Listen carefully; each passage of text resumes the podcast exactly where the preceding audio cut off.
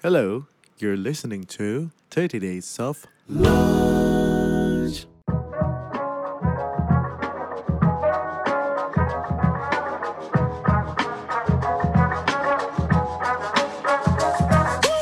be honest, di dalam kurikulum kita, kita nggak diajarin mikir, men. Kita diajarin pengetahuan, nih, pengetahuan yang banyak yang lo hafalinnya kayak nggak connect kemana-mana ya. Kalau lo bisa meng-unlearn sesuatu konsep yang lo seumur hidup lo percaya ada, gitu tiba-tiba nggak ada, there's an element of framework of thinking yang bisa ngebantu mereka adapt easily.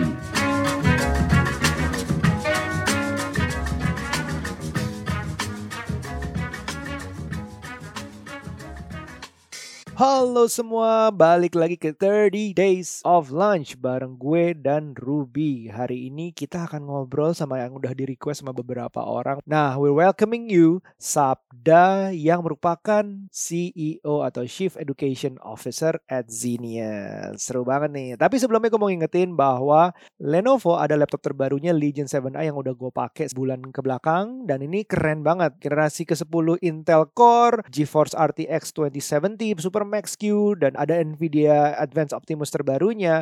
Legion seven i juga hadir dengan keyboard gaming yang True Strike yang canggih banget dengan Corsair R G B. Ada juga sistem thermal cerdas Cold Front two point oh dan teknologi Vapor Chamber. Layarnya sendiri udah didukung I P S refresh rate one forty-four hertz dengan akurasi warna one hundred percent dan NVIDIA G-Sync. Cocok banget untuk kalian yang mau main game atau justru content creator yang pengen butuh laptop kenceng banget kayak gue ini. Lenovo Legion seven i bisa dibeli di Lenovo Official Store yang ada di blibli dot com, J D I D, ada Lazada, Tokopedia, Shopee, Bukalapak, dan Bineka dot com. Right? Now, it is Sabda. Sabda. Hola. Gue ngingetin ke episode awal tuh kan kita pernah rekam Afu, nanya tentang critical thinking, terus kita juga pernah rekam dari LinkedIn, Lani Wijaya ngobrol tentang LinkedIn dan learn, unlearn, relearn. Gimana pendapat lo tentang the wants, the needs, gimana caranya lo menumbuhkan edukasi itu sendiri gitu? Karena kalau orang yang nggak mau belajar juga apapun yang dijejelin juga menurut gue sih agak agak susah gitu. Menurut lo gimana the whole concept about learning, you know? Uh, nah, ini ini ini ada makro mikro dulu ya, makronya dulu nih, makro dulu nih ya. Makro. Jadi kalau di jadi kita cara ngelihat education tuh ada ada dua purpose utama. Hmm. Ya, target yang hmm. pertama itu target uh, individual yang umum hampir semua negara udah punya lah konsep individual. Maksudnya konsep individual itu apa? Masing-masing orang punya kepentingan dong. Gue mau jadi pinter nih, gue bisa punya penghasilan lah, kerjaan apa segala macam, jago di suatu bidang, bla bla bla ya. Hmm. Itu okay. That's uh, apa ya? Bisa dibilang a rather competitive nature of education. Hmm. Karena kan lo jago-jagoan ah. tuh mau nggak mau lo mau mau jago jadi jadi jago jadi dibayar apa segala macam kan. Itu kan competitive nature ya, hmm, hmm. Uh, relatif yeah. market yang ada segala macam. Bisa juga bahkan lu mau jadi pinter, pinter buat apa? Supaya gue apa upgrade update muka nih gitu, jadi saya lebih ganteng gitu. Gara-gara itu lebih ganteng. Oke, ini update otak ya. Update otak otomatis konsekuensi logisnya kalau otaknya ke upgrade, jadi update tampang juga gitu kan. Hmm. Nah, hmm. jadi di sini tetap aja that's a competitive nature. Karena apa? Akhirnya lo uh, bukan okay. cuman uh, apa being competitive di job market, tapi lo juga akan being competitive in the jodoh market gitu kan. Hmm. Nah, itu the individual level of education ya. Yeah. Uh, and that's good. Ya. Dan uh, tapi masalahnya ini mostly fokus hampir semua negara cenderung ke arah sana. Individual uh, for, uh, purpose of education. Nah, gue mau nekanin ada bagian kedua di education ini yang uh, sebenarnya gue udah cuap-cuap dari hampir delapan belas tahun yang ya delapan belas tahun yang lalu lah gitu ya. Cuman memang belum banyak yang sadar akan hal ini. Which is adalah education dengan target apa ya humanity level lah pada level pada level ini pada level uh, apa negara populasi ya populasi negara lah global gitu kan sebagai ini sebagai Homo sapiens lah sebagai umat manusia gitu. Kenapa? Karena okay. karena gue ngelihat uh, dari dulu bahwa kan gue punya background dikit di antropologi gitu ya di hmm. antropologi ini kita ngelihat bahwa manusia ini sukses banget beradaptasi dengan lingkungannya dan sebagainya. Sehingga kita wah bejubel deh tuh dunia nih kan ada ada ada, ada bejubel delapan miliar orang delapan miliar orang dan sebagainya dan tapi dalam, dalam proses evolusi kita sebagai manusia banyak banget gen-gen manusia kita yang udah primitif ini yang sebenarnya udah nggak relevan di zaman sekarang hmm. gitu kan udah banyak banget game-game yang relevan dari zaman sekarang. Kalau kita masih uh, ke driven by these genes, ya bisa jadi kita nih memang apa ya nggak uh, mencapai batas ambang aman untuk peradaban gitu. Jadi hmm. bisa kita bisa nyungsep secara peradaban gitu kan, disaster global disaster gara-gara apa masalah ekologis lah, global warming lah, inilah segala macam bla bla bla. Dan di dalam level negara pun kalau negara kita demokrasi gitu, most democratic nation punya pengalaman yang sama. Aduh, udah, udah mulai ada buktinya apa yang hmm. udah delapan belas tahun yang lalu udah mulai terjadi nih di, di di Amerika lah, di Inggris lah, di mana lah, di segala macam. Dan mungkin di Indonesia juga sekarang kita sedang mengalaminya gitu kan. Nah, jadi di bagian apa tadi eh, makro ada dua tujuan nih, individu ya kan hmm. untuk eh, lo jadi ya oke okay lah gitu kan. Yang kedua untuk masyarakat. Nah, sehingga di di dalam yang level kedua tadi, karena di dalam demokrasi ini mau nggak mau kita harus kayaknya ada satu minimal gitu kan yang dibutuhin untuk kita semua semua manusia sebisa mungkin punya standar Uh, thinking skills ini gitu. Gue sebutnya sih bahasa fancy-nya universal standard of intellectual gitu. Universal hmm. uh, intellectual standard ya. Bisa mikir benar gitu kan. Kemudian tahu importance uh, scientific uh, insights yang penting supaya kita bisa mikir ya, bisa punya suatu cognitive skill yang standar lah gitu kan minimal. Nah, itu buat masyarakat. Kenapa? Kadang-kadang masyarakat nih belum ada nih standar itu, dan kemudian kalau orang yang masih badodol itu nanti kejeblos bareng-bareng kita. Jadi supaya nggak nyusahin ya negara lo, nggak nyusahin masyarakat lo, nggak nyusahin dunia, ini semua orang harus punya minimal ini. Nah itu itu itu uh, masalahnya. Soalnya gini, kenapa gue harus address ini? Kadang-kadang orang kan suka bingung, ngapain semua orang harus belajar matematik sih? Ngapain sih semua orang harus belajar ini gitu segala macam? Nah, gue pengen ngedress, ini ada, memang ada gitu yang harus universitas semua orang punya. Cuman levelnya bukan yang yang ada di sekolahan kita sekarang. Advance. Uh, uh, udah advance gitu, enggak, basicnya basic gitu. Semua orang bisa ini, nah udah bisa, dan nggak usah dinilai sampai wah tinggi-tinggian juga. Yang penting lulus atau enggak gitu aja. Kayak kayak lulus tes tes sim lah gitu misalnya kan. Hmm, uh, kayak okay. tes sim, yang penting lulus, lo bisa mikir, oke okay, lo bisa voting, gara-gara itu lo bisa voting, lo bisa ini misalnya kayak gitu, idealnya kayak gitu. Nah, baru di luar itu juga ada tambahannya untuk jadi, wow, lo mau jago-jagoan boleh, lo mau jagoan spesifik ilmu ini, ilmu itu segala macam boleh, silahkan. Nah, itu hmm. makro gue tuh gitu maksud gue ya. Hmm. Jadi hmm. pendidikan punya tujuan untuk individu dan untuk masyarakat. Ya. Nah, makronya tadi, nah, abis itu konsekuensinya ya. Nanti mungkin idealnya dalam kurikulum gitu ya. Hmm. Idealnya dalam kurikulum ini memang uh, ya kita define nih apa sih sebenarnya yang yang yang universally required ya buat masyarakat tuh apa, dan targetnya apa, tujuannya apa. Nah, itulah isinya thinking skills gitu kan, basic thinking skills, critical thinking ada di situ, ada certain kind level of mathematics yang benar, bermatematika yang benar, scientific stuff yang benar, including juga dalamnya namanya scientific enggak harus semua, maksudnya sains alam ya, bisa juga belajar sejarah, segala macam ekonomi dan sebagainya. Dan of course civics gitu. Civics itu apa sih, kewarganegaraan lah gitu, gimana sih dalam iklim demokrasi itu gimana segala macam. Nah, itu ada suatu standar nih yang universal yang kayak gini. Nah, itu targetnya apa? Karena apa masalahnya ya? Itu tadi gue bilang, gen kita. Kita tuh ada ada apa ya? Ada beban sejarah gitu. Ada beban sejarah sebagai manusia dan masyarakat bahwa kita punya gen-gen yang udah gak relevan lagi nih banyak sekarang gitu kan. Karena kita dulu berevolusi di gua lah, di gini segala macam, sehingga yang relevan gen-gen yang membuat kita survive zaman sekarang, eh zaman dulu, bisa jadi justru merugikan zaman sekarang. Itu satu. Dari secara biologis kita punya historical baggage secara biologis. Uh, okay. Genetical baggage lah gue sebutnya. Kedua, kita punya juga beban-beban kultural. Nah, beban-beban kultural ini kan uh, secara antropologis ya, kita kan uh, banyak kultur yang berkembang di suatu daerah ini, daerah itu, segala macam gitu kan. Kultur-kultur ini tanpa sadar, mereka nggak sadar, itu jadi penjara buat banyak orang nih gitu loh. Ya, contoh misalnya ada kultur yang, uh, oh oke okay, kalau gitu kita harus nyembah yang namanya ini, ini, ini, ini, gitu segala macam. Oh enggak, pokoknya ini uh, manusia tuh datang dari sini segala macam. Ada sama aturan yang udah udah jelas nih, dedet yang hmm. yang pokoknya kalau bukunya bilang kayak gini, lu harus kayak gitu. Nah, itu penjara, itu penjara kita nih. Ada ada makhluk di luar sana yang akan mengontrol lu untuk melakukan ini, dan mereka peduli apakah lu gunting kuku apa kagak, misalnya kayak gitu kan. Ini kan sesuatu yang yang apa ya, absurd gitu loh. Maksudnya, I mean, this is this is the source, the root source of disaster yang ada di peradaban manusia gitu loh. Nah, The, the the job of education adalah membuat mereka sadar bahwa lo terpenjara sama hal kayak ginian. Lo you, you have to use your thinking, critical thinking, and science untuk melihat bahwa all these things are absurd. Kalau seseorang bisa percaya bahwa tongkat bisa berubah jadi ruler, ya gue susah ngajarin science, man, gitu loh. Iya kan? I mean, like, come on, gitu loh. Nah, jadi jadi supaya uh, supaya ada obatnya dulu nih, gitu. Jadi ada obat untuk supaya mereka sadar, gitu kan. Ada penjara yang nggak sadar masuk ke mereka gara-gara ini dan sebagainya. Dibongkar itu penjaranya, uh. akhirnya bisa hmm. earning the true freedom, gitu kan.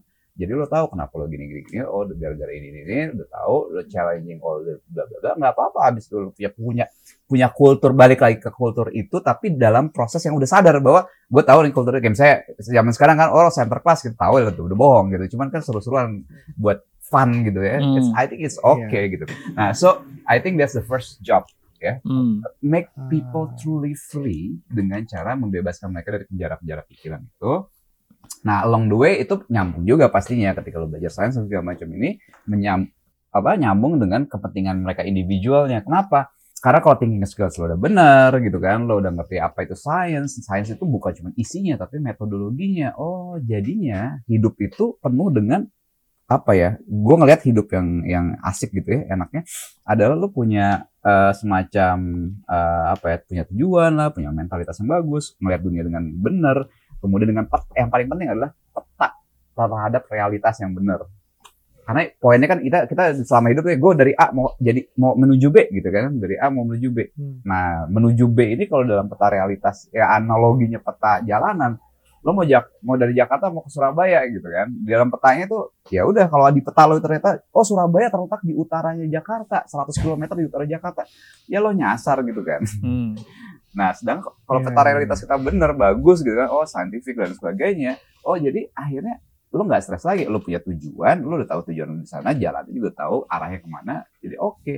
So that's that's the point of um, uh, having a good life lah gitu kan, ya kira-kira itulah uh, dasar yang konsep unlearn gue gitu. Ini konsep unlearn lo lumayan jauh ya, Sabda. Maksudnya you are really going to the roots gitu. Sementara kita kita tuh mikirnya sesimpel kayak oh oke okay, gue sekarang berkarir di dunia gue pilot gitu. Maksud, ya. Uh, pilot ya. Bisa. Terus kan udah gak bisa terbang lagi nih. Gue gak tau kapan gue bisa terbang lagi. Terus gue pengen unlearn apa yang gue punya ilmu-ilmu gue. Terus gue masih relearn lagi sesuatu yang baru. Kayak I have to reinvent myself. Gue gue tambahin uh, dikit kalau bagian uh, learn, unlearn, and relearn-nya hmm. ini berarti salah satu uh, faktornya yang penting adalah sebenarnya waktu juga ya. Karena bagi gue walaupun um, sesuatu yang lo tahu, sesuatu yang udah lo learn, itu juga bisa gak berarti lagi setelah waktu itu berubah gitu. Jadi apapun itu yang lo tahu dulu belum tentu benar sekarang. Ngerti gak? Ada beberapa person, uh, tru, ada beberapa truth yang sebenarnya berubah, gak relevan lagi gitu. Bahkan bisa jadi salah kalau yang lo tahu dulu benar ternyata sekarang salah. Jadi makanya lo bener gak sih? Banyaknya lo harus unlearn terus relearn sesuatu. Hmm. Oh iya, yeah. banget banget banget. Ya, sebenarnya gini, itu relevan juga dengan pilot dan sebagainya ini gitu kan. Hmm. Uh, that's that's the point. Jadi hmm. jadi jadi that's that's my point. Jadi ketika kita unlearn ini, itu memang bagi, bagian paling susah dan dalam emang emang itu sedalam itu. Tapi tapi ada tapinya. Nantinya di dalam apa ya framework of thinking yang akan gue terus aja aja ajarin itu adalah justru uh, your ability to adapt. Ya kan? Hmm. Kalau lo bisa meng-unlearn sesuatu konsep yang lo seumur hidup lo percaya ada gitu tiba-tiba nggak ada gitu kan gara-gara suatu proses yang jelas banget gitu kan. Nah, so, bayangin gampang banget dia untuk beradaptasi terhadap hal-hal ya cuma dari bukan cuma ya tapi kira-kira dari misalnya pilot gitu misalnya menjadi YouTuber misalnya gitu kan it's probably it's it's uh, atau jadi voice over gitu kan at least biasa ngomong gitu uh, penumpang selamat malam bla bla bla bla jadi jadi jadi voice jadi V O atau narator atau apa uh, I mean there's an element of framework of thinking yang bisa ngebantu mereka adapt easily hmm. ya dalam perubahan karena dengan peta realitas yang benar dia bisa memprediksi kalau gini kayak gini kayak gini skill gue gini dan juga Uh, di situ ada ada apa ya uh, mind agility agility of the mind ya yang inherent di dalam kurikulum yang tadi gue bilang tadi karena hmm, ya yeah, so it's it's it's always uh, ya, seharusnya it's much easier lah kalau kita udah dapat framework gitu ya untuk beradaptasi terhadap lingkungan yang berubah gitu. Lo boleh boleh mulai nggak bagikan framework lo? Mungkin dua hal. Satu, apa yang lo rasa selama ini lo ngelihat dari sekian lama lo mungkin building genius, terus uh, genius, terus lo ketemu banyak orang. Apa yang selama ini orang menolak terus untuk unlearn, padahal itu kayak bagasi yang lo gak perlu bawa gitu, atau ilmu yang udah gak relevan. Terus yang kedua, uh, buat orang yang sulit banget unlearn, how do they start? Oke, okay, nice question, great, thank you. Dan ya ini, yang pertama yang paling susah memang uh, a deeply held belief yang mereka udah didoktrin sejak kecil. Itu sih nomor hmm. satu. Yeah, obviously there, ya. Yeah. Di situ ada budaya, agama, apa segala macam. Itu yang paling berat, ya. Yeah. Nah, um, gue punya metodologi dan dan sebenarnya nggak susah-susah amat juga. Hmm. Pengalaman gue hmm. bisa dalam sebulan dua bulan orang-orang ini bisa terlepas dari penjara-penjara utama di dalam pikirannya. Hmm. Gitu. Nah, uh, dan kita di Zenius juga udah bikin framework itu gitu. Hmm. Which is, ya, dan bagusnya, bagusnya juga ya. Satu, uh, untuk ujian masuk P T N sekarang arahnya ke sana soal-soalnya.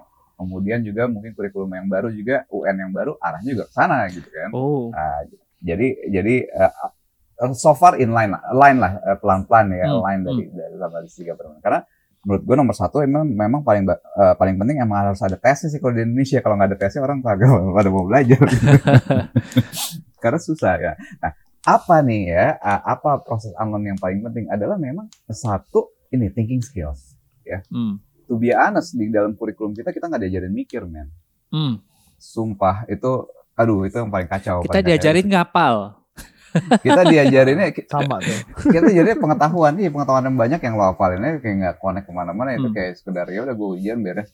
Mm. padahal, mm. padahal thinking skills itu the most important thing yang orang harus pelajarin dulu. Gitu. Ada dipelajarin sebagian kecil di sini ceplot-ceplot, tapi nggak sadar bahwa itu thinking skills sebetulnya. Gitu. Hmm.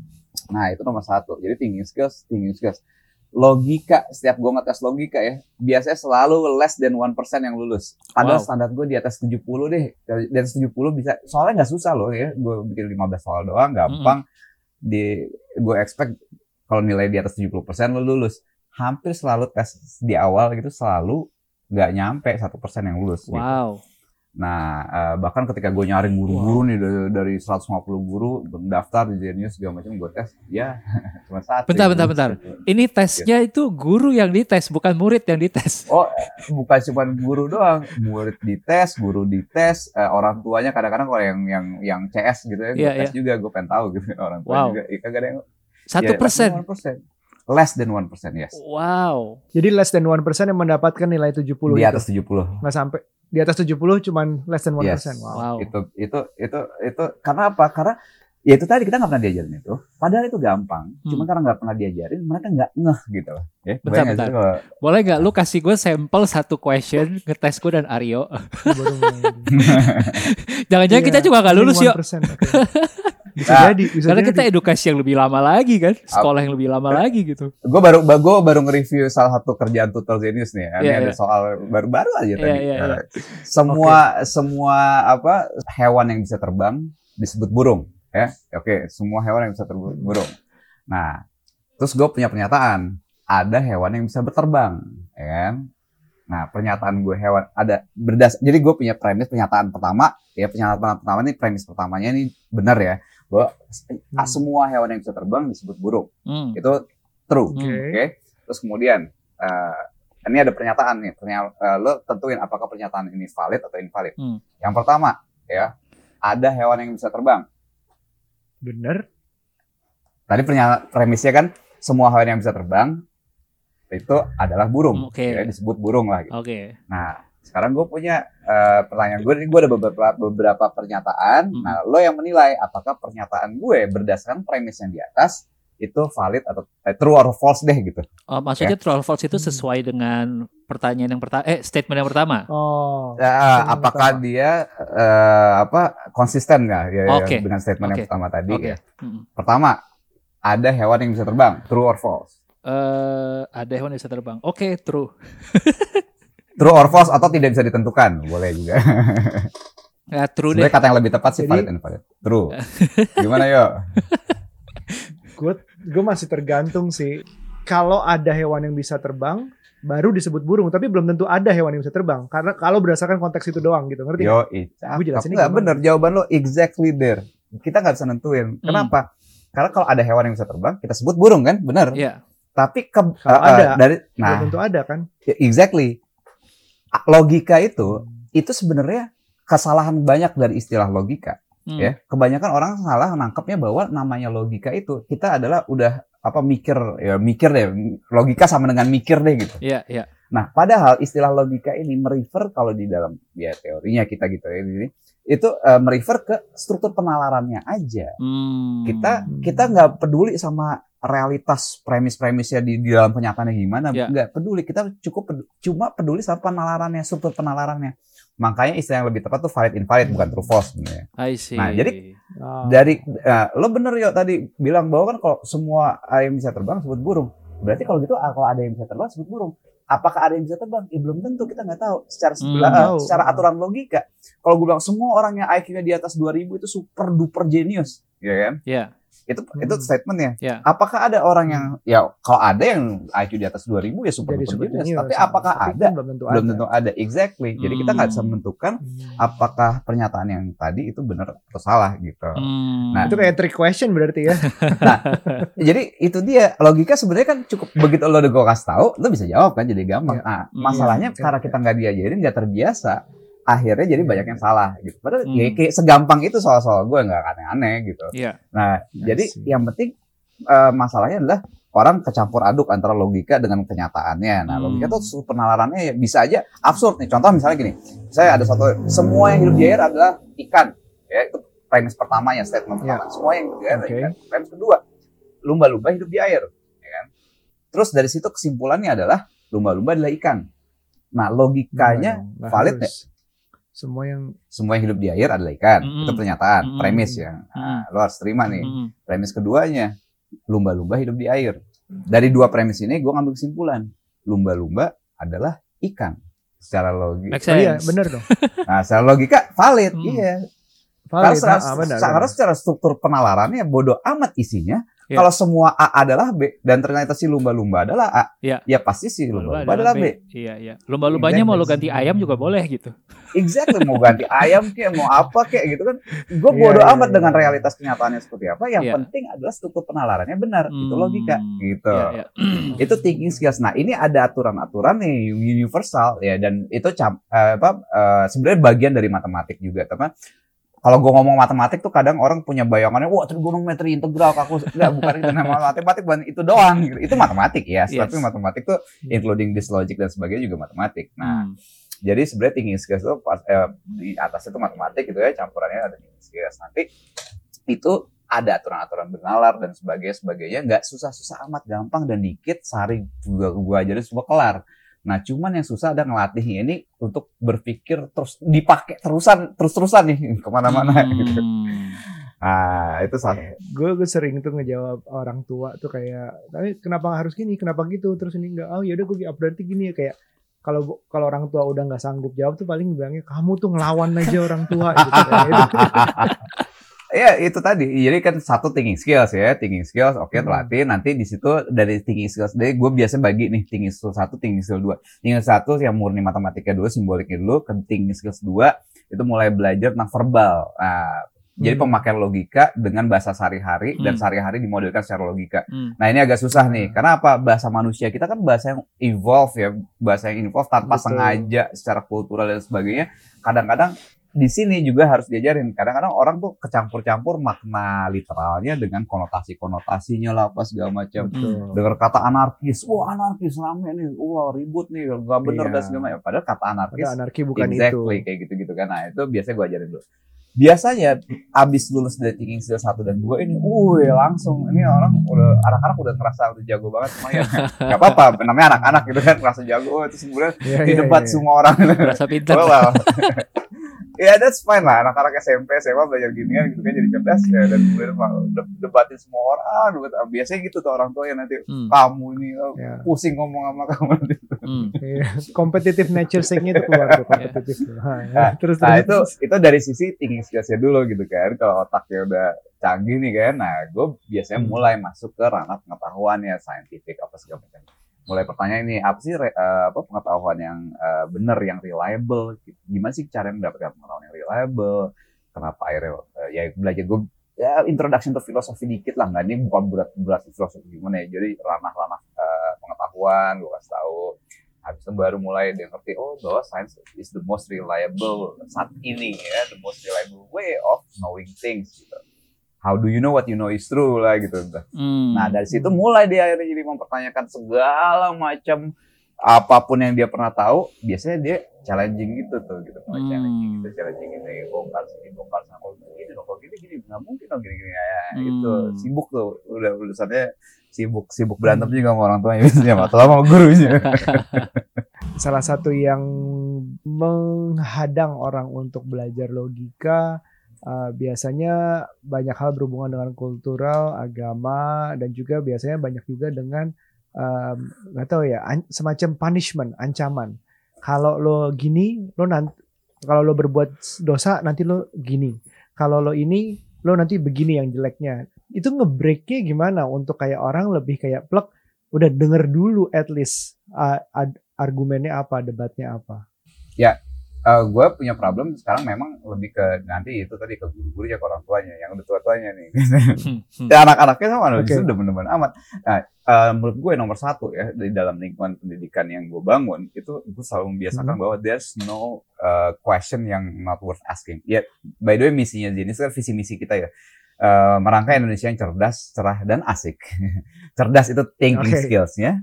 Cerah itu ah. adalah pengetahuannya yang penting gitu, hmm. pengetahuan penting, mereka bisa jadi kebuka gitu pikirannya. Hmm. Asik adalah konsekuensi logis, kalau lo bisa cerdas, lo bisa cerah, biasanya konsekuensinya lo bisa asik karena lo jadi tahu bisa masuk yang enak, segala macam. Kalau lo mau bawa perubahan lo nggak maksa-maksa, tapi gimana jadi efektif di situ dan sebagainya. Hmm. Nah itu visi. Nah terus sebenarnya cara kita, ini misi kita adalah to spark the love of learning in everyone, everywhere, to question everything. Hmm.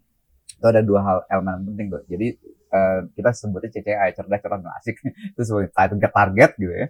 Nah koridornya hmm. apa? Kan ini butuh waktu ya untuk orang belajar ini, belajar itu segala macam. Koridornya apa supaya hmm. orang mau terus belajar itu? Koridornya di dalam uh, di dalam misinya tadi bahwa to spark the love of learning. Jadi menumbuhkan kecintaan, ke, apa ya, kecintaan belajar, ketagihan belajar. Hmm. Jadi kita gue kayak bisnis narkoba nih, bikin orang ketagihan atau jadi itu ketagihan belajar tuh nomor satu yang harus dipupuk banget hmm. gitu kan dengan cara apapun gitu. Nomor duanya adalah, tapi kan gini, nah, kalau orang suka belajar bisa jadi orang Indonesia suka belajar, tapi banyak gitu yang belajar dan bisa jadi sifatnya juga dogmatis gitu kan. Nah, berarti ada koridor hmm. kedua. Koridor keduanya apa? To question everything gitu. Hmm. Jadi segala sesuatu coba pertanyaan-pertanyaan. Nah, ini kita komunikat bukan cuma ke anak-anaknya juga, ke orang tuanya, ke guru-guru yang eh, aliansinya Zenius lah gitu kan. Hmm. Sekolah-sekolah yang hmm. beraliansi sama Zenius. Karena gini, kultur namanya, namanya kultur belajar. Menurut gue belajar paling efektif nomor satu adalah kulturnya, kultur kultur interaksinya sama murid apa segala macam. Mm, mm. Lo bebas nuk nanya, lo nggak no no question yang tabu gitu ya. Yeah. Itu itu penting yeah. banget. Nah, yeah. begitu mereka udah santai, udah ngomong. Ya, sama gue juga mereka manggil kadang-kadang manggil mama, gue lo dan sebagainya, informal pakai gue kayak gini gitu kan. Karena it's very important untuk mereka nyaman tanpa merasa dihakimin, hmm. tanpa merasa kalau gue punya pertanyaan nanti gue dimarahin. Iya, yeah, iya. Yeah. Okay. Nah, kalau itu ya bebas udah terbiasa itu, itu Uh, ya itu udah udah mungkin enam puluh persen delapan puluh persen kerjaan kali udah udah dan lah gitu gitu men. Nah kalau ke orang tua dan sebagainya ini memang mungkin P R ya buat gue atau siapa hmm. nih harus ngelakuin uh, mungkin kita juga akan karena lakuin. Karena untuk unlearn, untuk mengetahui bahwa yang dia percaya selama puluhan tahun salah itu juga ada ego juga bermain hmm. kan. Exactly, dan mungkin juga kalau yang udah tua-tua juga ada kepentingan kali ya, wah gue udah nyaman di sini. Benar, benar, benar. Gue tertarik ke dalamin sedikit sih soal yang unlearn tadi, especially yes. sedikit soal religion ya. Uh, hmm. Kita nggak ngomong spesifik agama apapun, tapi gue seneng banget waktu kayak gue gue suka banget sama Neil deGrasse Tyson gitu.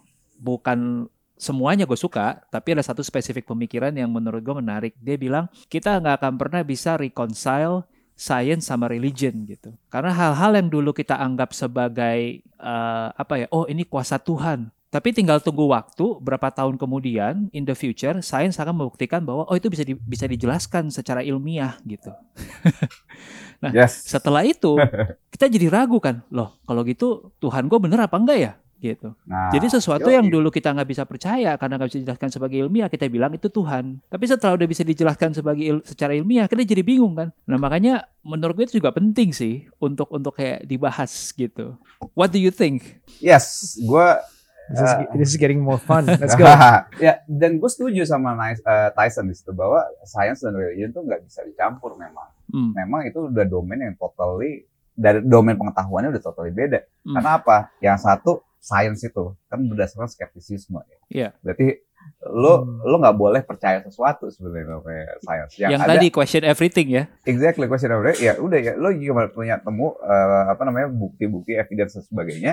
Nah saat itu apa framework atau teori yang saat itu berlaku ya itu yang harus lo accept, bahasanya jadi bukan belief tapi accept, lo terima gitu. Hmm. Tapi lo lo harus cair gitu ketika suatu saat ada fakta baru, ada teori baru yang mengupgrade teori yang lama, ya lo harus cair, harus berubah. Hmm. Penerimaan lo harus terhadap yang baru kalau emang udah udah terbukti the amount of evidence udah jelas, yeah, ya yeah. lo harus terima yang baru itu gitu. Yeah. That's jadi lo enggak boleh percaya tapi justru lo harus bukti based on bukti. Sedangkan di religions gitu kan jelas bahwa lo keimanan dasar yang namanya iman ya lo justru nggak boleh nggak boleh bu- minta bukti gitu, lo harus percaya tanpa bukti. Kalau lo ma- minta bukti malah salah sebenarnya kan, gitu kan? Iman itu kan lo harus percaya aja gitu. Hmm. So I totally agree with with uh, Tyson dan most scientists yang gue kenal, yang great scientists yang gue kenal juga arah pikirnya ke sana bahwa ini emang nggak bisa campur-campur gitu.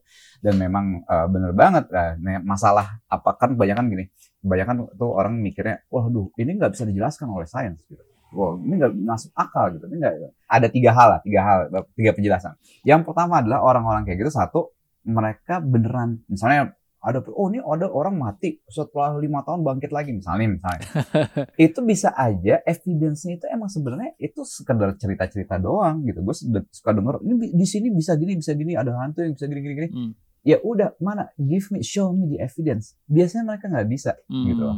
Jadi ini fairy tale atau apalah hmm. urban legend or whatever lah gitu, yeah, ya yeah. yang isi isinya cuma ya cuma cerita cerita doang, mereka nggak ada evidence yang benernya sebenarnya gitu. Iya. Yeah. Yeah. Uh, jadi nomor satu tadi uh, biasanya sebabnya karena memang belum uh, evidence-nya nggak ada. Yeah. Even if it's written hmm. belum tentu evidence-nya ada gitu ya. Yeah. Walaupun tertulis itu belum tentu itu benar. Yeah. Yang kedua bisa jadi ketika mereka bilang, oh ini nggak masuk akal, nggak bisa ilmu pengetahuan. Sorry to say, kebanyakan kasus dalam kayak gitu, kebanyakan itu tidak sesuai dengan ilmu pengetahuan yang lo tahu, yang mereka tahu gitu. Hmm. Karena, ya kan, seberapa banyak sih mereka belajar hal ini segala macam. Nah, kadang-kadang sesimpel begitu mereka, saya nanya ke orang yang yang udah tahu udah gitu, oh ini gampang penjelasannya gini-gini. Nah, hmm. cuman masalahnya memang the physics yang mereka, fisika yang mereka tahu, mungkin biologi yang mereka tahu segala macam ini, ya mereka belum cukup banyak tahu yang penting untuk menjelaskan fenomena tersebut gitu. Hmm. Ya, jadi gue sering ya kadang-kadang kalau sama anak-anak gue ngomongnya ya bukan kasar tapi belatan gitu ngomongnya. Nah ini mah nggak masuk akal di akal lu, di akal gue masuk gitu. Nah gue abis gue jelasin. Ya baru yang ketiga, ya, yang baru yang ketiga ya benar, emang bener-bener nggak bisa dijelasin, belum bisa dijelasin. And hmm. then bener kata Ruby, nunggu beberapa lama biasanya akhirnya bisa dijelasin juga. Ada dijelasin. Hmm. Ya. Apa ini artinya uh, social beliefs atau religious belief itu bisa blocking your curiosity to towards education gitu, lo pengen belajar tuh jadi keblok dong. Wah iya. Iya banget. If you can't if you can't mix uh, a religion with with science and then but you want to hmm, be religious hmm. because you want to have faith but you also want to learn, terus gimana tuh? Ya, itu dia emang. Jadi jadi gini, ini, ini gue ceritain dikit ya. Gue kalau gue ketemu di global uh. conference apa segala macam, itu gue biasanya ada dua hal yang selalu dipertanyakan. Ketika gue nyusun kurikulum, kan pasti gue kurikulum gue disesuaikan dengan keadaan Indonesia lah ya. Hmm. Uh, keadaan Indonesia hmm. gini-gini, gue lihat kayak gini. Oh berarti memang harus diatasin nih yang soal religionnya tadi, culture apa segalanya harus gue atasin. Hmm. Jadi yang gue ajarin misalnya, misalnya gue punya target orang bisa seratus hal gitu ya. Hmm. Bisa jadi kurikulum gue isinya seratus empat puluh gitu. Karena kenapa? Karena bisa jadi mereka starting point-nya minus empat puluh. Ah. Karena gue, gue harus meng-unlearn dulu kan. Ya ada di rumah apa segala yeah. macamnya di-unlearn dulu. Jadi kurikulumnya jadi banyak seratus empat puluh.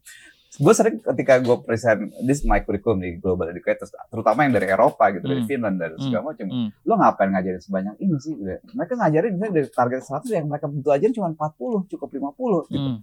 Kenapa? Hmm. Karena di mereka masyarakat mereka, budaya mereka udah mulai dari lima puluh atau enam puluh gitu. Hmm. Kebayang kan? Yeah. Ya kan? Karena mereka udah punya kultur yang udah scientific nih secara umum gitu. Hmm. Ya kan?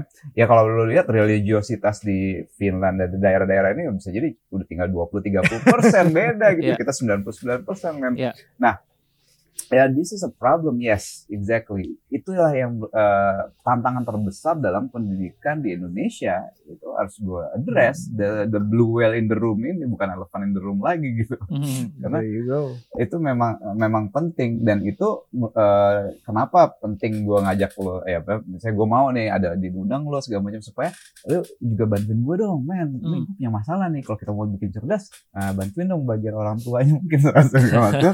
Ya, untuk bikin lebih smooth lah gitu kan, bikin karpet merah buat supaya anak-anaknya bisa bebas mengeksplorasi hmm. berbagai macam pengetahuan hmm. sebagainya gitu. Iya iya iya. Ini gue sedikit kecewa. Ini datang dari My Religion soalnya. Hmm. Ketika kita lagi COVID kayak gini, men, percaya nggak percaya, hmm. itu ada pemuka agama gue yang di tengah khotbahnya dia bilang dalam nama X X X gitu ya. Pokoknya COVID pasti akan beres. Sebelum Paskah. Paskah itu bulan April by the way bro. Sekarang yes. kita Oktober. Tapi dia gak bilang Paskah kapan nah, Paskah kali dua ribu dua puluh dua itu? Kali ya. Maksudnya maksud gue. Uh, lo adalah pemuka agama. Tapi lo sendiri gak menyadari bahwa gue gak boleh ngomongin sains dengan berdasarkan ajaran agama gitu. Itu yang menurut gue hmm. kayak bikin gue kecewa hmm. banget gitu. Lu mau ngomongin agama, ya udah konteks agama aja. But COVID is science. Lu nggak bisa reconcile dengan ayat gitu. Nah, jadi which leads me to my next discussion ya, bahwa apakah bisa jadi religion ini in a way khusus di Indonesia karena udah tertanam segitu lama. Uh, bahkan gue kenal orang-orang yang dari kecil itu yang pertama dibangun adalah memang sisi agamanya dulu gitu. Hmm. Uh, nggak salah. Uh, mungkin itu juga bagus untuk membangun karakter.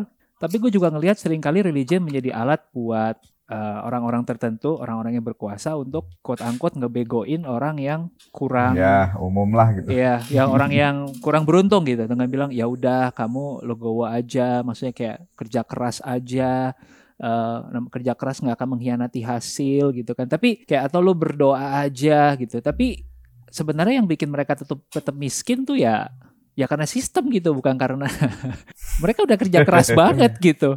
Gak bisa lebih keras lagi mereka kerja gitu kan. Gak bisa lebih keras lagi mereka berdoa gitu. So, I don't know. Hmm. Gue kepikiran aja yes. sih itu.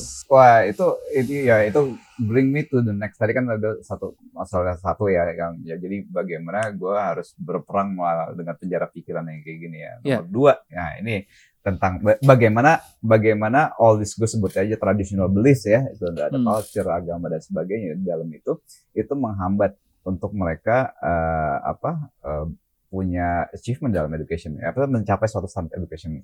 Karena pengalaman gue pengalaman gue nih ya, kalau seseorang udah terlepas dari situ, ih cepet banget. Gue enam bulan aja udah banyak banget yang gue bisa bisa capai asalkan dia udah lepas dari sana. Oke, okay. hmm. okay. Itu satu. Yang kedua, yang kedua. Nah, ini ada elemen yang yang jadi di pendidikan nih urusan kita tuh biasanya gini, uh, bukan cuma masalah ilmunya apa, tapi juga apa konsekuensi dari apa yang dia believe, ya istilah gue core beliefnya itu. Core belief ini punya hmm. konsekuensi terhadap cara dia ngeliat dunia, mentalitas dia belajar, mentalitas dia menghadapi masalah dan sebagainya, gitu. Nah, jadi ada core belief. Ada satu core belief yang yang agak-agak, aduh gitu ya, gitu. Gue ngerasanya. Kalau lo percaya takdir, nah. lo percaya doa, gitu kan? Jodoh-jodoh, jodoh, gitu kan? Kadang-kadang, uh, uh, jadi ada yang hal-hal kayak gini yang gue gimana ya? Kalau gue sering bilang, lo jangan pikir ada X faktor, lo jangan pikir harus segala macam. Karena ini urusan soal peta realitas, ya kan? Hmm. Lo mau mencapai dari A, mau mencapai ke B, sebisa mungkin Google Map lo seakurat mungkin deh, gitu kan? Hmm. Jadi seakurat mungkin. Nah. Jadi lo mastiin aja, oh jadi di, dari sini, dari A ke B, kalau Google Map lo akurat, bahkan oh ini verboten, ini nggak bisa, ini ditutup portal apa segala macam. Kalau akurasinya tinggi, kan jadi lo bisa bikin decision yang bagus kan. Yeah. Kalau gitu gue lah jangan lewat sini, yeah. jangan lewat sini, ini macet, yeah. ini ini, gue bisa punya prediksi berapa lama gue bisa nyampe dan sebagainya dengan akurat banget gitu kan. Nah lo bayangin hmm. tahu sains dan tahu thinking skills dan sains yang penting, itu bisa membuat kita terhadap hidup bisa jauh lebih akurat seperti itu. Mm. Lo bayangin kalau misalnya mentalitas mereka, oh nanti selalu ada jalan, gue akan selalu ditolong oleh seseorang dan sesuatu atau apapun itu, mm. akhirnya dia nggak punya mentalitas untuk punya peta seakurat mungkin, nggak cover all the bases iya. gitu kan. Mm. Gak usaha. Ya gue usaha secukupnya, nanti di luar sana ada yang ngatur gitu. Ada yang ngatur gitu. Atur rembel lah, itu ada takdir lah, jodoh lah, apa segala macam, itu bukan udah di luar mm. ini gue di luar mm. apa namanya kekuasaan gue deh, itu mm. udah kekuasaan mm. yang lain gitu, daerah kekuasaan yang lain. Mm.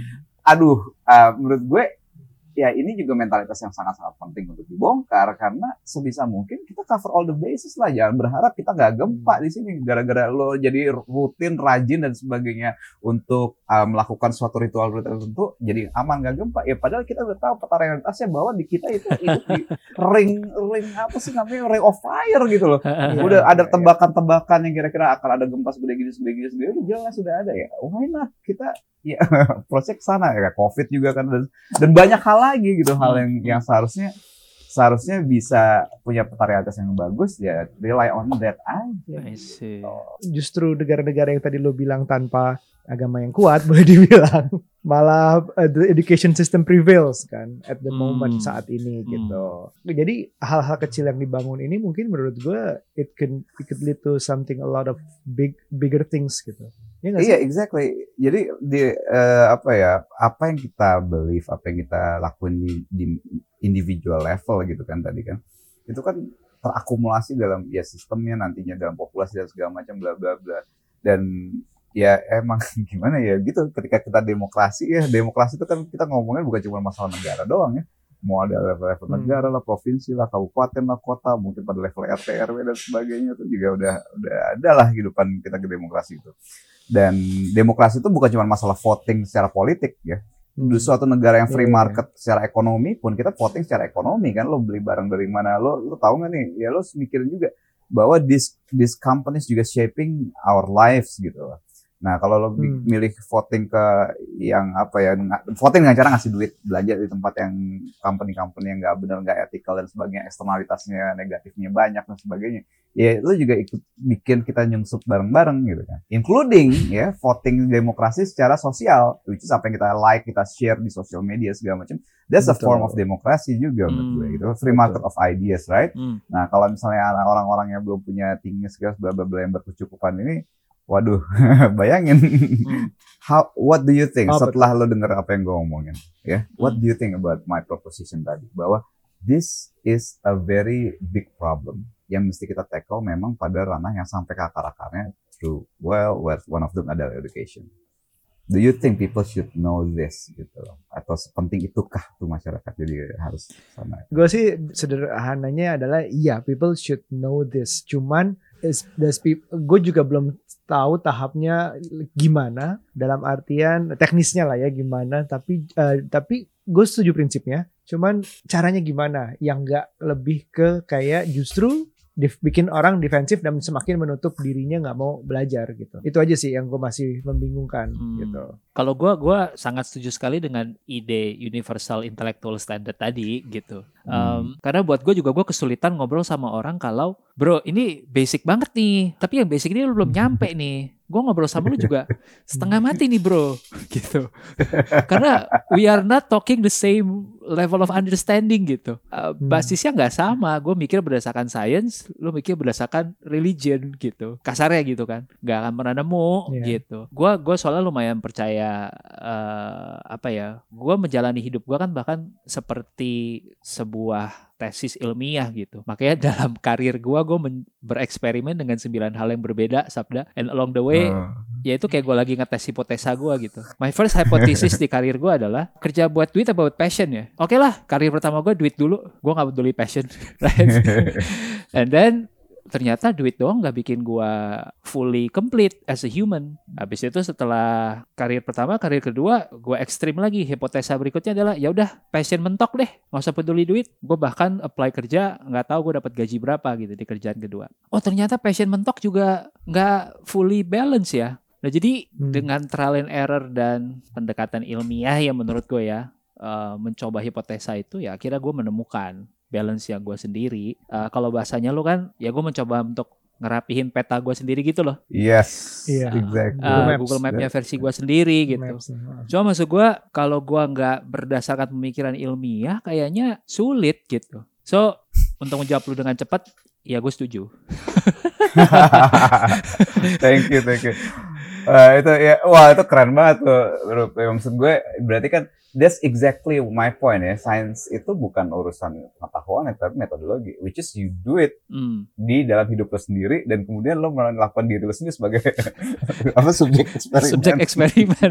Subjek eksperimen. Dan, dan menurut gue, that's that's a cool thing gitu kan. Nah, ya yeah, I think that's exactly yang yang everyone should uh, punya approach. Bukan berarti semuanya harus melakukan subjek eksperimen juga. Nanti kita kan bisa belajar juga dari dari teori-teori yang udah yeah, stabil yeah, gitu yeah, kan, yeah, yeah, sehingga nggak yeah, harus lo nyemplungin diri gitu kan. Hmm. But but that's that's a cool thing buat gue, dan emang itu uh, penting banget gitu kan.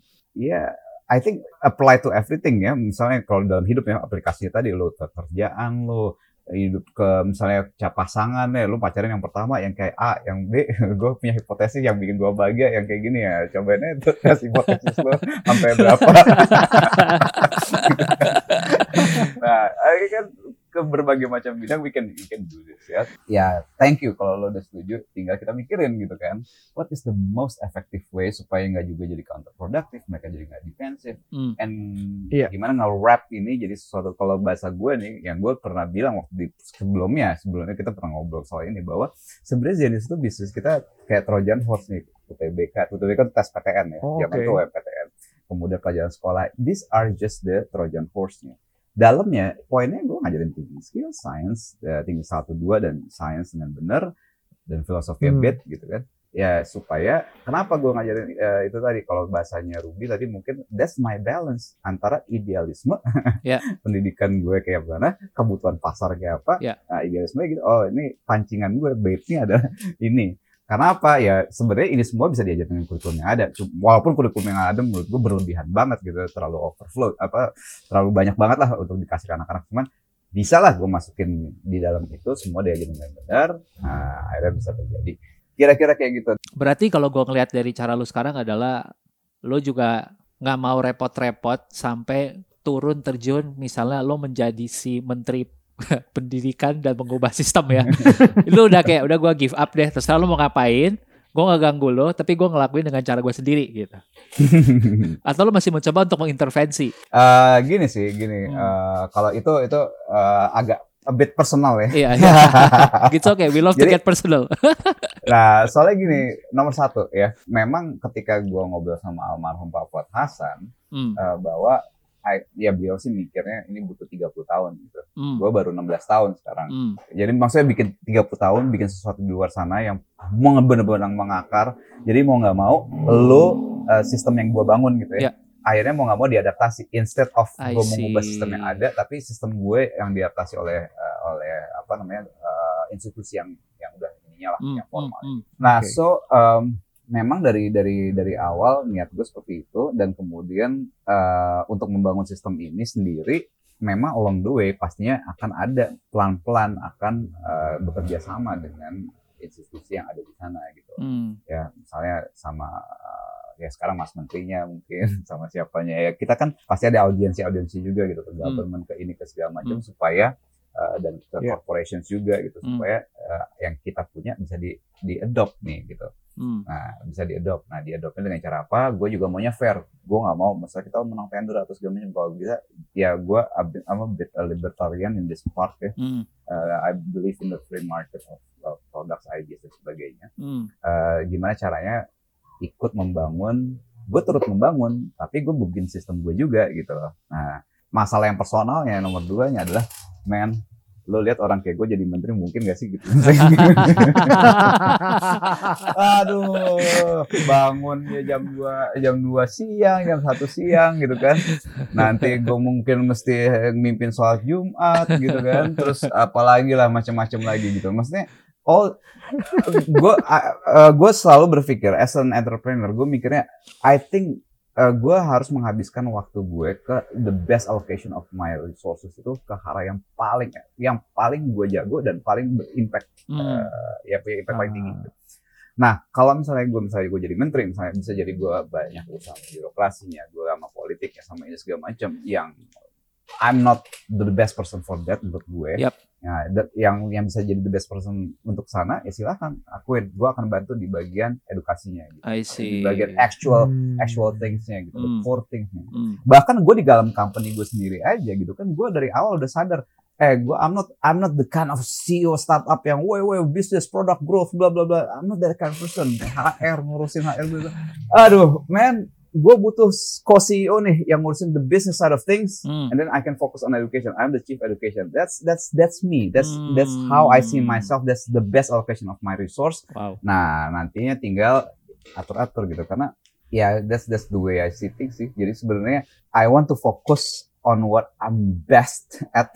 Mm. Dan kalau yang nggak best, uh, bantuin aja orang lain. Ya, gue di situ nggak masalah. Misalnya nanti uh, misalnya ada menteri yang minta jadi gini.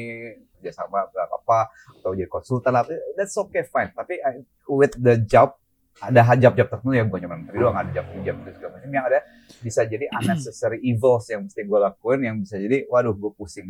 I see, I see. Oke, okay, oke. Okay. Gue gue ter, gue tertarik banget sih sama satu statement yang pernah lo bilang. Uh, orang bodoh adalah orang yang gak bisa belajar dari kesalahannya sendiri. Orang cerdas adalah orang yang bisa belajar dari kesalahannya sendiri. Orang bijak adalah orang yang bisa belajar dari kesalahannya sendiri dan kesalahan orang lain. Makanya belajar sejarah bisa jadi bijak. Uh, I think gue baca itu di salah satu postnya lo. Dan itu bokap lo kalau gak salah yang bilang. Yes, exactly. Dan sejak itu lo jadi tertarik banget untuk belajar sejarah. Oh iya, banget-banget. Nah, gue sa- gua sam- gua kayak... sampai sekarang masih sejarah tuh buat gue salah satu hal yang menurut gue nggak terlalu menarik kecuali baca biografi orang gue seneng gitu kayak successful entrepreneurs gimana ceritanya dia gitu kan, nah itu gue suka tuh. Lu boleh nggak uh, apa ya give us one or two stories bagaimana si history itu akhirnya bisa jadi menarik dan ngubah mindset lu mungkin sehingga lu bisa convince kita untuk mulai belajar history juga. By the way itu ya bokap gue ngomong itu telat mm. itu gue tingkat dua eh tingkat satu tingkat dua gue lupa mm, itu mm. gue bokap gue ngomongnya tinggal satu tiga dua, jadi gue selama S M A pelajaran sejarah gue empat lima, coba udah udah lah, gue gara-gara itu, mm. aduh telat gitu kan. Mm. Nah, ya poin dari dari situ memang kan gini, uh, apa ya, gue ngelihat analogi, gue bikin analogi dulu ya. Mm. Lo bayangin kalau kita nggak belajar sejarah tuh analoginya gini, misalnya ada rapat R T nih, rapat R T semua ikut dari jam enam pagi sampai jam sore dua belas jam. Gitu, ini rapatnya ngomongin udah ide ini dibahas dia tuh ide itu dibahas banget. Nah terus kita baru masuk jam empat sore, udah sepuluh jam nih, lo masuk masuk empat sore, terus habis itu lo denger dikit, lo ceplos ceplos nih, eh gue punya ide gini gini gini, bisa jadi yang terjadi itu kan ketika ceplos ceplos itu, terus yang lainnya pernah, ya lainnya mau dari bahas dari tadi kali jam sepuluh pagi udah beres nih misalnya kayak gitu, atau udah kita udah berdebat dan terus segala macam. Nah kalau kita nggak belajar sejarah itu yang terjadi men, itu Oh. Ya kan? Kenapa? A lot of ideas udah udah diidekan dari dulu, hmm. udah dipraktekin di tempat-tempat dengan walaupun dengan konteksnya mungkin berbeda-beda, yeah. tapi a lot of things yang menurut gue udah dengan sejarah itu ada jelas ada pola-polanya, ya kan? Hmm. Ada pola-polanya nih. Kemudian juga udah coba diterapin di sana sini sebenarnya gagal dan sebagainya, gitu, hmm. segala macam. Dan kemudian kalau lo nggak belajar sejarah terus kemudian lo ngerasa, oh ide gue ide bagus, ide brilian segala macam, bla bla bla. Terus contohnya macam-macam banyak hmm. ya misalnya, oh ada yang misalnya, gue juga agak bingung sih di Indonesia takut sama P K I gini-gini komunisme dan sebagainya, bla bla bla. Aneh kan kalau lo belajar sejarah gitu ya, maksudnya almost no country works deh gitu, ya komunis murni gitu ya. Nggak ada negara manapun yang secara sejarah sukses dengan komunisme gitu. Hmm. Ya kalau yang ada ya campur-campur gitu. Akhirnya campurnya sama kapitalisme yang sangat kapitalis gitu. Yang kayak gitu kan. I mean, ya itu itu contoh untuk pada level negara. Hmm. Ketika gue ngomong sejarah juga sebenarnya gue merefer ke uh, apa yang pernah terjadi di dunia ini juga ya, bukan cuma masalah sejarah manusianya juga mungkin juga uh, sejarah geologis ya, misalnya uh, history of geologi kita, biologis dan sebagainya. Kenapa? Karena banyak banget pola-pola strategi yang bisa kita ekstrak dari sana dan kita bisa apply di uh, apapun yang kita mau lakuin hmm. dalam bentuk mikronya. Hmm. Ya, misalnya kayak tadi contoh gue ngambil contoh Trojan Horse gitu. Gue gampang strategi hmm. gue Trojan Horse untuk melakukan ini. Itu kan sebenarnya juga pelajaran dari sejarah. Ada oh ada strategi bahwa kayak gini nih pernah ada strategi perang yang dilakukan kayak gini bisa dipakai di sini. Hmm. Dan banyak banget ide inovasi yang datang karena sejarah tadi. Gitu. Hmm. Ya, ide inovasi yang datang karena sejarah tadi itu banyaknya minta ampun dan kemudian hmm. sejarah juga menarik karena dia bisa punya penjelasan kan. Jadi kalau lo punya curiosity, lo punya penasaran terhadap sesuatu, penjelasannya itu banyak yang sifatnya bisa ditelusuri lewat sejarahnya lah, antropologisnya segala macam. Contoh misalnya, ini biasa gue urusan sama S M A ya, jadi bahan-bahannya kayak gini nih. Misalnya, eh kenapa sih, kenapa sih cowok itu seleranya itu suka di, suka ada kayak ada apa ya namanya dua dua kutub yang berbeda gitu. Gue suka sama cewek hot, uh, tapi di satu sisi juga punya selera keibuan gitu, pengen yang keibuan dan sebagainya. Hmm. Nah, ketika kita telusuri evolusi manusia secara sejarahnya, oh kita jelas kenapa kita punya dua hal ini gitu, hmm. dua hal uh, ketertarikan sama cewek yang A sama yang B ini hmm. ada dasarnya yang jelas dan di mana posisi mereka tuh jelas. Dan juga cewek-cewek juga gitu punya selera, oh gue pengen cowok yang bad boy gitu kan, tapi juga pengen cowok yang baik, mapan dan sebagainya misalnya. Nah ini ada dua dikotomi yang seemingly paradoxical, tapi sebenarnya dan dari penjelasan sejarah tadi yeah. itu jadi jelas. Oh kapan, kenapa gue suka ini, kenapa gue suka itu, dan gimana cara kita me, apa menjinakkan, nah, menjinakkan natural tendensi kita juga tahu gitu. Jadi jadi penasaran tapi in in that particular di, di case yang particular tadi. Apa bagian sejarah yang bisa menjelaskan kenapa cowok dan cewek itu tertariknya seperti itu gitu?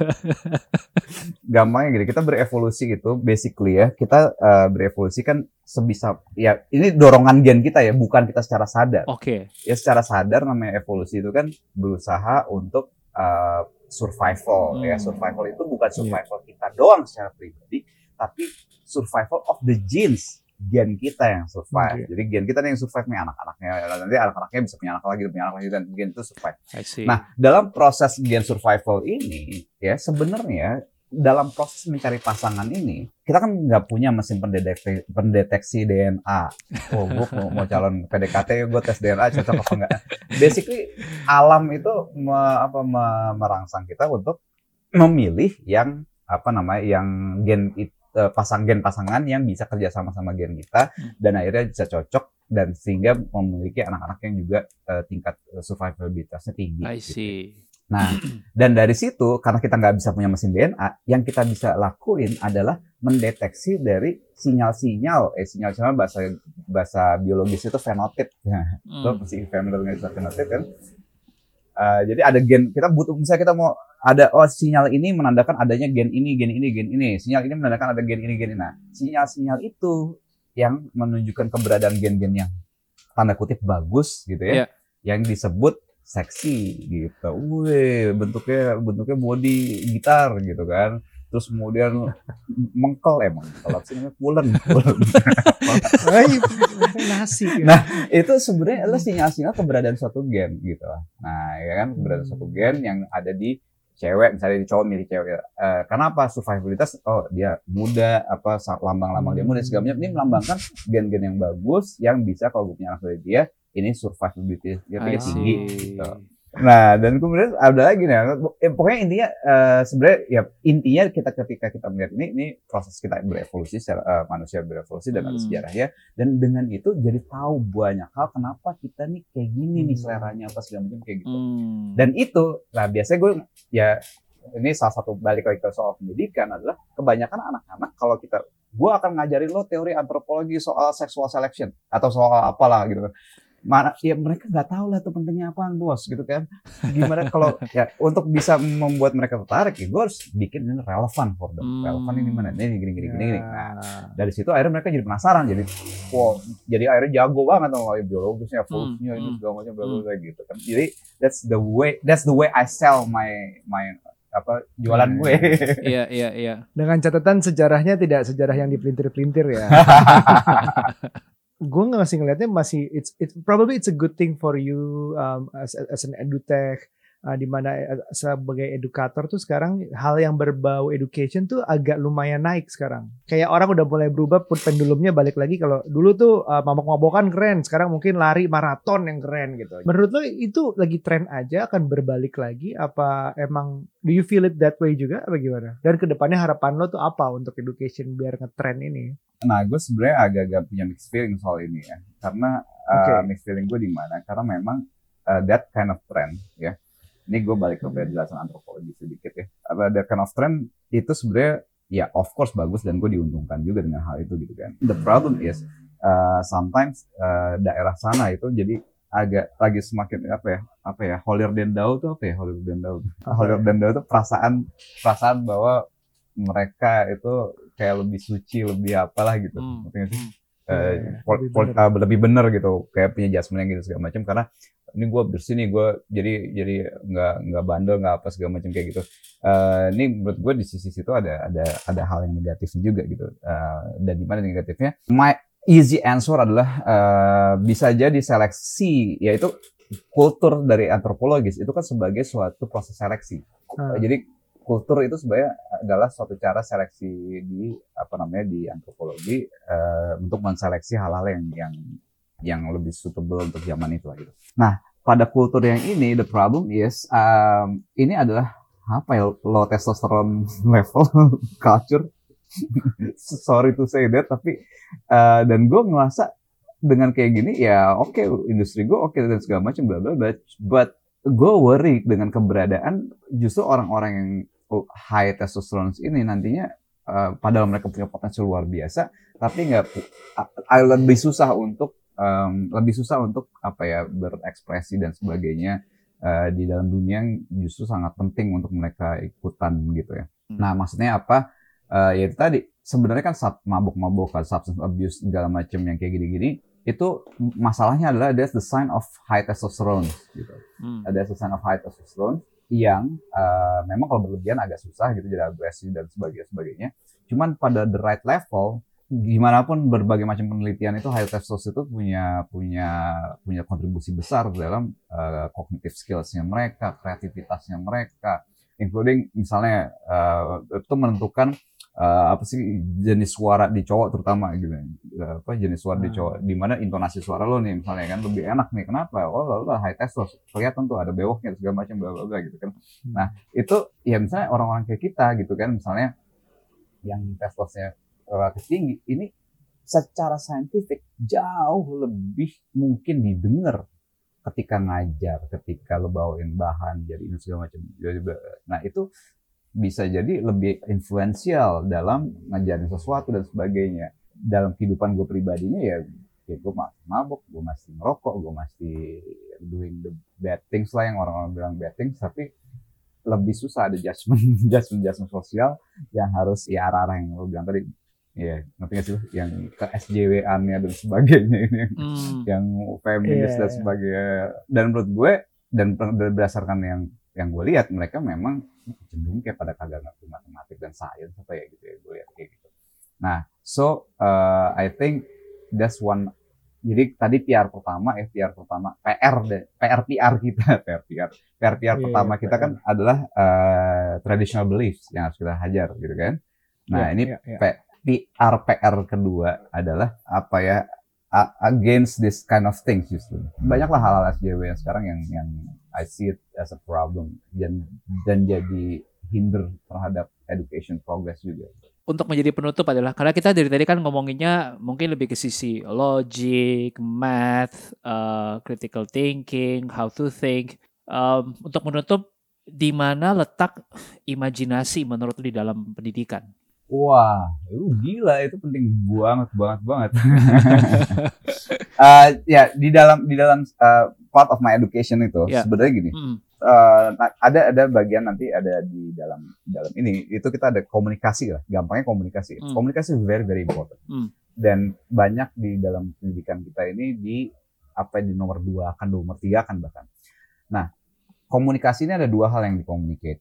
Pertama adalah mengkomunikasikan realitas gitu kan, mengkomunikasikan realitas supaya lo bisa, eh, gue nunjukin peta yang sama, yang udah gue punya, yang udah reliable, gue mau nunjukin ke masyarakat misalnya. Nah, itu komunikasi realitas.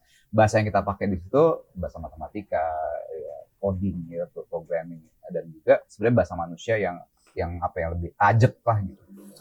Nah, komunikasi nomor dua yang penting juga adalah komunikasi tentang emotions, hmm. the expression hmm. of emotions ini, komunikasiin uh, ya emotions lewat lagu, lewat musik, le- music, film dan sebagainya, uh, dan itu penting banget oh, anak-anak ya belajar untuk mengkomunikasikan, mengekspresikan emosinya gitu.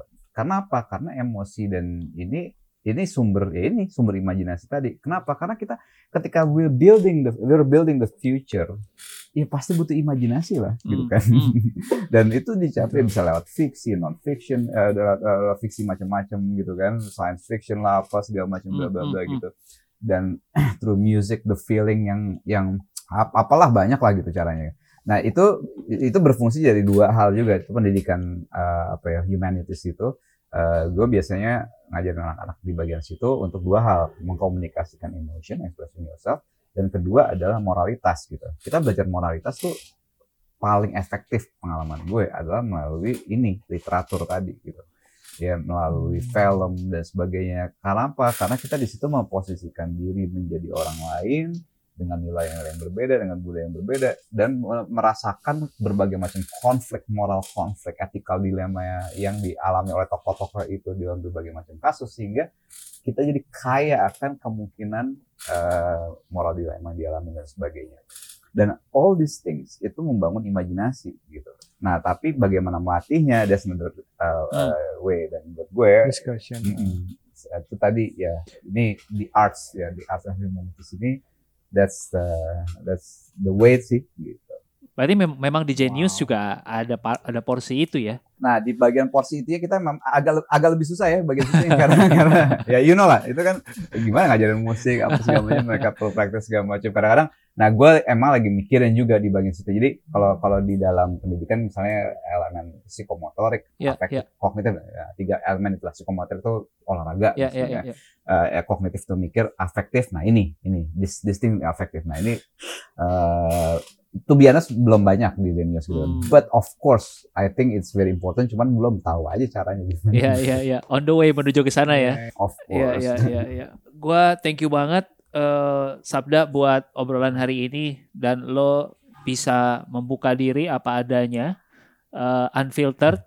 Hopefully pendengar juga bisa menerima ini um, apa ya dengan dengan open mind juga ya, dengan terbuka. Pikiran terbuka juga bahwa mm-hmm. ya apa yang disampaikan apa adanya, fakta yang terjadi di lapangan. enam belas tahun dia mm-hmm. di bidang ini, jadi sebelum lo ngedebat Sabda, mungkin lu mesti perlu tujuh belas tahun dulu baru lu boleh ngedebat apa yang dia lihat di lapangan gitu ya teman-teman. Uh, so thank you banget, gue gue juga sambil belajar sesuatu yang baru. Really appreciate it. Hopefully uh, ketika pandemi ini selesai kita bisa ketemu dan ngobrol yang proper lah, lebih lebih detail. Oke, okay, thank you banget ya, hmm. thank you banget udah mengundang. Thank you banget Sabda, dari gue sih udah ini udah episode paling bikin mikir. Bagus banget. Thank you so much Sabda. Terima kasih buat Thank yang dengerin. Ingat terbuka, dengerin sampai habis. Uh, lihat lihat konten-kontennya di Zenius biar biar biar kerasa gimana apa yang dibuat selama yeah. ini. Okay. Alright. Thank you so much. Bye.